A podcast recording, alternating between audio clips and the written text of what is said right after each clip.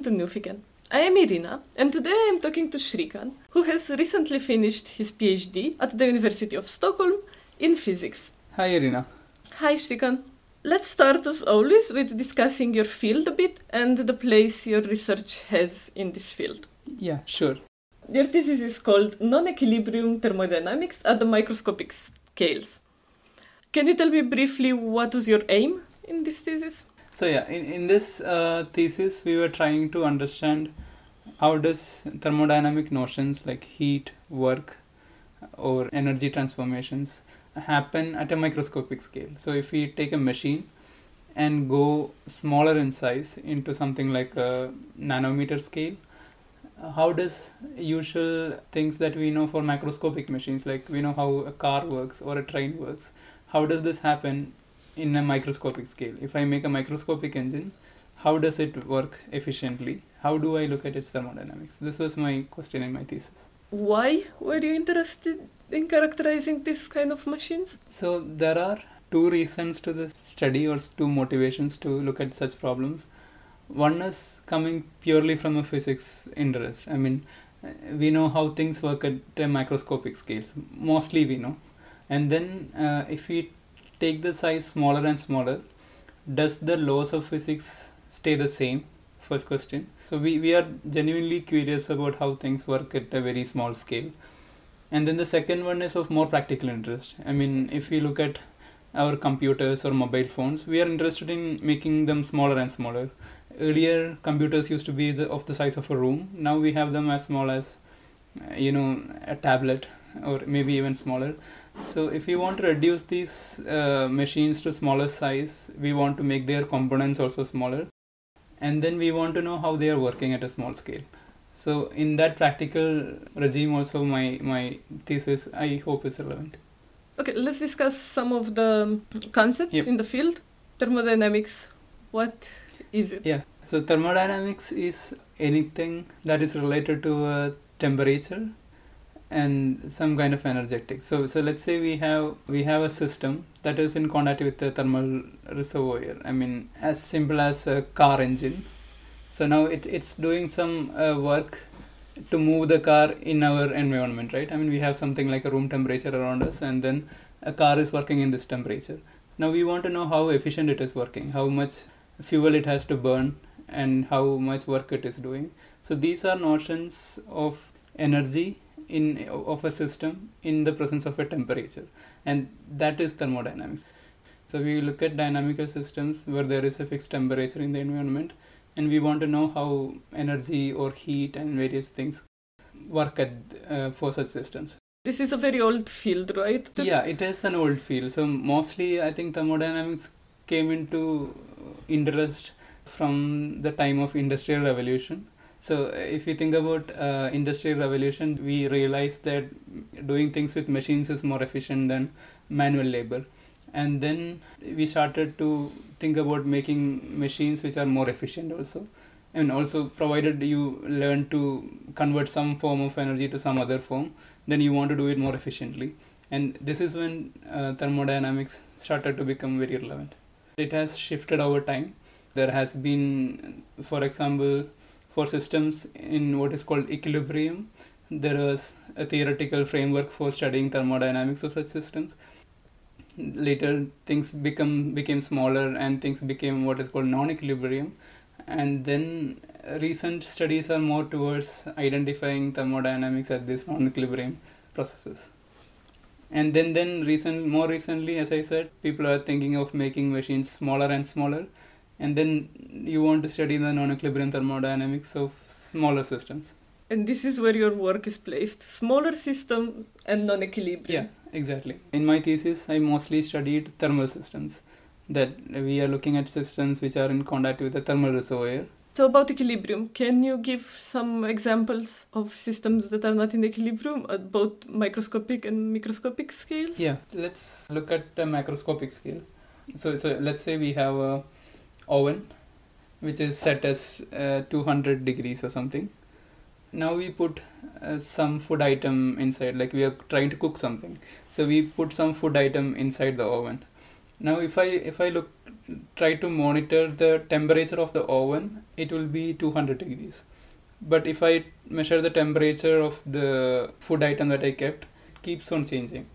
So it, it gives you a temperature reading, which means at that instant it has equilibrated, but then it will change immediately to some other higher number. So at at a later time, it would have come to a, a highest value, which which will never exceed this two hundred, and that will be more close to two hundred degrees Celsius, and then it will remain the same.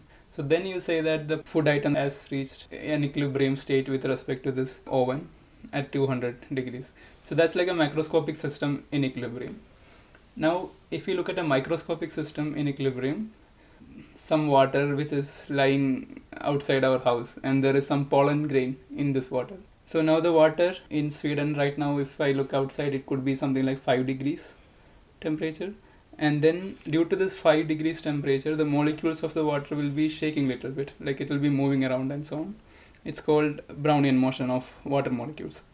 Uh, it won't stay stationary. It will only stay stationary when the water freezes. So if I put a pollen grain in this water, it will also be moving around, but it will move around just like water molecule is moving around, and it will move around mostly because water molecules are kicking it. So that system is an equilibrium system. That uh, pollen grain has sort of the same temperature notion as the other molecules in the this water at five degrees. But let's say we have another bacteria or another microorganism in the same same water. But now the microorganism can move around, not because water is kicking it, because it is alive. It is spending energy, so it, it can move around on its own. So if you look at statistically, the motion of the bacteria will not be in equilibrium with the environment. So that's a non-equilibrium system. And the pollen grain, which is not a alive system, is that's a small scale equilibrium system. So your work is in these small systems, and it is in systems that are not alive. Your uh, your particles are more like the pollen grains, right? You call them colloidal particles. Yeah. So in my uh, study, we intended to study, uh, look at such small systems, and as examples, we looked at colloidal particles. Which are, so colloids are things which are not solvable in another solution. So if I put a colloid in water, it just doesn't dissolve there. It just stays as it is. It is rigid, but it's also like moving around easily in water. It is small enough that it can experience these thermal kicks, and it's large enough that you can see it through a microscope. So the interesting point is we can do experiments with them, and we can also mathematically model such systems. So that's why my focus has been mostly on colloidal non-equilibrium systems at small scales. And more concretely, what did you want to do to these systems or to find out about them? Yeah, so in my thesis, uh, we worked on two things. First thing was to make microscopic engines using colloidal particles and try to theoretically study their performance and come up with frameworks to analyze their performance. So this is the first part. And then the second part was using them as examples of non-equilibrium systems, and then try to understand some basic principles which can be generically applied to any non-equilibrium system. So we think of this as toy models, and then try if some principle works in these toy models. And then we kind of argue that it might as well be working for a generic non-equilibrium system which, which we see in nature. One particular problem you're interested in in the second part was the problem of distinguishing non-equilibrium from equilibrium, right? Yeah, in the second part of the thesis, particularly, uh, we tried to come up with a framework that distinguishes a non-equilibrium system from an equilibrium system. And not only that, it also quantifies how far the system is from equilibrium. So by this mean, I mean, if I look at, if I go back to the previous example of pollen grain and a bacteria, if we were to record the video of a pollen grain and the bacteria with two different cameras, and then let's say we just look at the video of where it went, it might look very similar. We may not be able to distinguish which one was a pollen grain and which one was a bacteria. But in our analysis, we try to look at the nature of their fluctuations in water, and from this nature of fluctuations, we were able to say which one is a pollen grain. I mean, um, we didn't explicitly look at a pollen grain, but such systems. Which one will be an active non-equilibrium system and which one will be a passive equilibrium system. And then if it is a non-equilibrium system, how far is it from equilibrium? Why would you want to distinguish between this? Because uh, most interesting systems in nature are non-equilibrium systems, and we always benefit from non-equilibrium systems because they are sources of energy and so on. I mean, they constantly dissipate energy to the environment. So we want to be able to study non-equilibrium systems. If we understand non-equilibrium systems better in nature, then we can also make make them in laboratories, or hope to make them in laboratories and hope to make use of them. Have you worked with experimentalists? So uh, in the, the second half of my thesis, which is on quantifying non-equilibrium, we are trying to do this in experiments now. One of the experiments is of colloidal particles. So we have colloidal particles in optical traps, and then we we are tuning them in a particular way, and then we are controlling their non-equilibrium conditions. And we are trying to see if by just measuring the fluctuations of this colloidal particle, do I get the exact theoretically predicted value of how non-equilibrium it is. And in another experiment, we are looking at cell membranes. So these are cells fed with some food and then kept in a petri dish sort of a thing. And then we try to look at the membrane fluctuations of these cells. And then we are trying to see how much energy is it dissipating to the environment. So we compare a dead cell versus an alive cell. And then we hope to see that the alive cell has more uh, non-equilibrium dissipation. I see. That is actually quite very, very interesting. Thanks. I will change track a bit and ask you, how did you end up doing a PhD, and what your what was your background before you started? Yeah, so I uh, I come from India. I was interested in science because of my mother. She used to tell me or show, ask me to read things related to science or tell me stories in science and so on. So I got interested in science. And then in India, there was there were these uh, research institutes which were offering bachelor and master's program in science in general. And I took one of these B S M S programs, and then I got also exposed to scientific research. I mean, there were research laboratories, there were PhD students doing working on the interesting problems, and as as a bachelor student or a master student, I could also join them in interesting projects. So then I got a flavor of, you know, doing a research, uh, or as to I, I, I understood what is what is it meant by doing research, and then Then I got interested in this entire idea of doing a PhD, and I found this position in Sweden towards the end of my master's. And then, yeah, my supervisor, she found my C V very interesting. Then I came to Sweden. Did you feel prepared to do research when you started because of your exposure? So uh, I have seen a lot of PhD students, and many of them were my friends while I did my master's also. So then from them what I knew was that it's not an easy thing to do, but it's it's challenging. And sometimes you feel like you are in a pressure cooker, but you know, you get to learn, you, you, you get the, you have to keep your motivations until you get a result, and things have to just work once. So I have seen people working on a problem for years, and like two years or something, and then they finally got a result and they seem to be very happy. It only has to work once. It's a very good way of putting yeah, it. That's true. It's in a movie, I think. I don't remember which movie it was. Did you have any freedom on what you worked on during your PhD, or were these problems already there in some sense? When I applied for my PhD position, it was on a particular topic. Uh, it was actually related to a theoretical framework that studies non-equilibrium systems. And then when about the time I started, there was a conference, and they, they had discussions on uh, you know problems related to thermodynamics of small systems. I don't want to say that I found it very captivating and I started working on it immediately. I found that I can do those problems. Like, my expertise was enough to work on those problems. And then as I started working on it, it became interesting to me.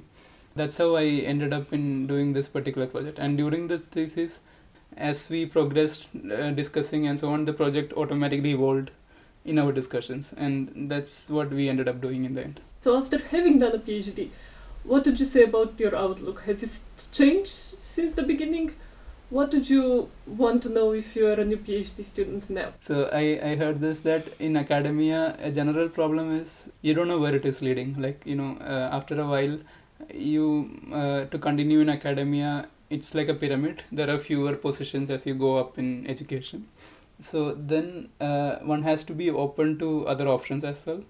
it's very good that you think about other areas where your results are applicable, because otherwise what can happen is there can be an unnecessary pressure. And I'm also very open right now. I don't complete, I'm not completely sure if I will continue in academia. If we go back to your research, you described how these systems move, for example, pushed around by the molecules of water, and you used the word fluctuations in that concept, mm-hmm. in that context. Can you tell me what fluctuations mean? You are measuring something, and then there is an expected value of it. But you see a value that is slightly higher in one measurement and slightly lower in some other measurement. And then this pattern sort of erratically appears all over.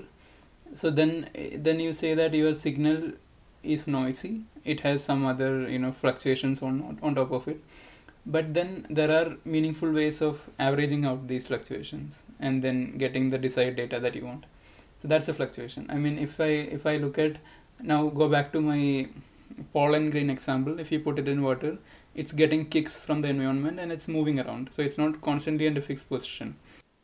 And you said that there are meaningful ways to average out the fluctuations, and these are a bit more complicated than just there will be the same number of fluctuations upwards and as they are downwards. Yes, usually you have to characterize them with distributions.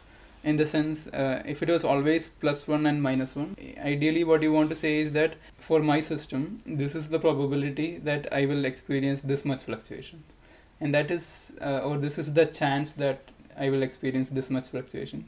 And this, this object, which quantifies the chance of seeing this much fluctuation, is called a distribution. So we use distributions to characterize fluctuations. And you can get it by doing the experiment several times, and then binning the values that you get, then you get a distribution. Or you can start from a theoretical model and then predict that this may be the rate of fluctuations and then verify it in an experiment. In in nature, there are uh, it, it is known that there are fluctuations which fall to a different uh, oh, sorry fall to a universal class and so on. So I mean, certain type of systems, no matter what the details of the system are, it will always show a certain kind of fluctuations. These things are generically known in many cases, uh, I mean outside physics. In if, if you look at different, for example, models of uh, stock exchange fluctuations and so on, maybe there are universal forms. In one of in my field, it is still an open problem. Uh, it's, it's still an open problem as to what kind of fluctuations are uh, experienced by microscopic machines. I mean, there are there is at least one universal principle known, which is it, it, it goes by the name fluctuation theorem. So it uh, in in small scale systems, if you look at the fluctuations actually of a very useful object called entropy production, what it says is that these fluctuations are not arbitrary, but it is constrained by a symmetry property, and the symmetry basically says that so you your fluctuations in nature are expected to follow a behavior which makes sure that you get the desired answer in the end. How do you use this to characterize equilibrium? This quantity I talked about was entropy production. Entropy production is the rate at which a system is dissipating uh, energy to the environment. Entropy production keeps track of uh, how far the equilibrium is, uh, how far the system is from equilibrium, how non-equilibrium the system is. And then if I measure this entropy production itself, let's say, there will be fluctuations in it. And if you a system is more non-equilibrium when it is uh, dissipating more energy per unit time to the environment, we can measure entropy production in systems using uh, various. Uh, if it is a theoretically known mo- model, then we there are ways to computing it. And then you have a theoretical model that calculates how much you ha- of this entropy production mm. you have for a system. Or if you're doing an experiment, you can measure it by measuring how much energy was put into the... Yeah, so ideally yes, but then the difficulty with small systems is that this heat that is coming out of it is also very small. So we cannot put a calorimeter there and then measure this heat. So then one has to have other ways of computing this heat that is coming from the system. And in my work, we came up with a framework that uses the fluctuations of uh, this system to quantify how much heat is coming out. So this is your discovery or contribution in some sense, a way of approximating entropy production in microscopic systems. Yeah. So uh, there were there was Sorry. an existing result which showed that we can put a lower bound on this uh, value for any system by measuring its fluctuations, and we showed that uh, if we put if we slightly modify their analysis, then we can actually get the exact result, exact value of uh, how much heat is gen- uh, coming out to the environment, and and then then one can actually develop, and people have developed algorithms uh, to analyze the system's data and and then get entropy production for the system. Do you want to talk a bit more about um, short-term experiment limit? So previously what was happening was that uh, when when you look at a system's trajectory, and then let's say I measure a system for one hundred seconds. So if I am um, if I am monitoring a particle, then its its position as a function of time is a trajectory. So if I measure a tra- long trajectory of the system, and and then repeat this measurements, like take several copies of such a, such long trajectories, and then we perform a statistical analysis of these trajectories, then we can get a lower bound of entropy production. This was known previously, okay, and then this lower bound gets closer to the actual value when the system is more and more closer to equilibrium. So then we thought about this, like why is uh, it working when the system is more and more close to equilibrium? So what is happening was that the actual value of how much uh, non-equilibrium it is is also shrinking when you are close to equilibrium. And then we thought, if we do a short experiment for a very non-equilibrium system, then the value measured will also be very small. So instead of a long, instead of a, the long trajectory from this non-result, you shorten the trajectory. Yeah, we shorten the trajectory, and and then uh, we do the same analysis, and uh, we found that it is giving the actual value even for a very non-equilibrium system. The advantage is that we only need a short experimental trajectory. Like we can already take it from a long trajectory and chopping it into smaller and smaller pieces. The other advantage is that we don't need to do sh- longer experiments now, because if, if one does longer experiments, then one has to worry about exposing the system to the measurement apparatus for very long times, and then this is usually known to be hard. So now we can do shorter experiments and then get better result. So this was uh, this was my particular finding in this in this work. Very nice. And what do you see as a follow-up of these findings? Indeed, one interesting aspect is uh, looking at experimental system, which we are doing. So we are trying to see if it actually works in experiments. Does this theoretical, I mean, they are expected to work, but what are the experimental limitations? We try to understand how does this theory work in practice.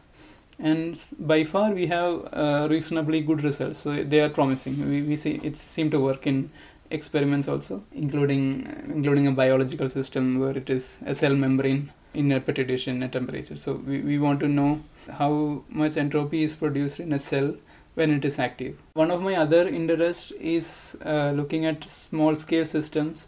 What is called quantum mechanics becomes relevant. So if I take a system and then make it smaller and also cool down the temperature, then what can happen is that quantum mechanical properties of the system become relevant. And then uh, these such systems have been synthesized in the labs, and we hope that they become useful components of, you know, like a quantum computer which can do your computations much faster and so on. And this field of uh, quantum thermodynamics is actually looking into sm- thermodynamics of small scale systems where quantum mechanics also becomes relevant. I have to say that the um, quantum thermodynamics that I have been exposed to through some conferences maybe or some group seminars and so on has been really fascinating. So I think you are making a very, very nice choice of field. Yeah, thanks. So I, I am trying to learn also. Thank you, Sri. This has been really, really nice. And I feel like I have learned a lot about an area of physics that I have always kind of ne- neglected, thermodynamics. Thanks. It was very nice talking to you also. And to just add to your point, thermodynamics wasn't my favorite subject either. I I found it while I was in school. It was maybe the most boring subject. I, I didn't imagine I would do a PhD in thermodynamics. But yeah, when you when you understand something more and more, it becomes interesting, I think. Goodbye. Bye.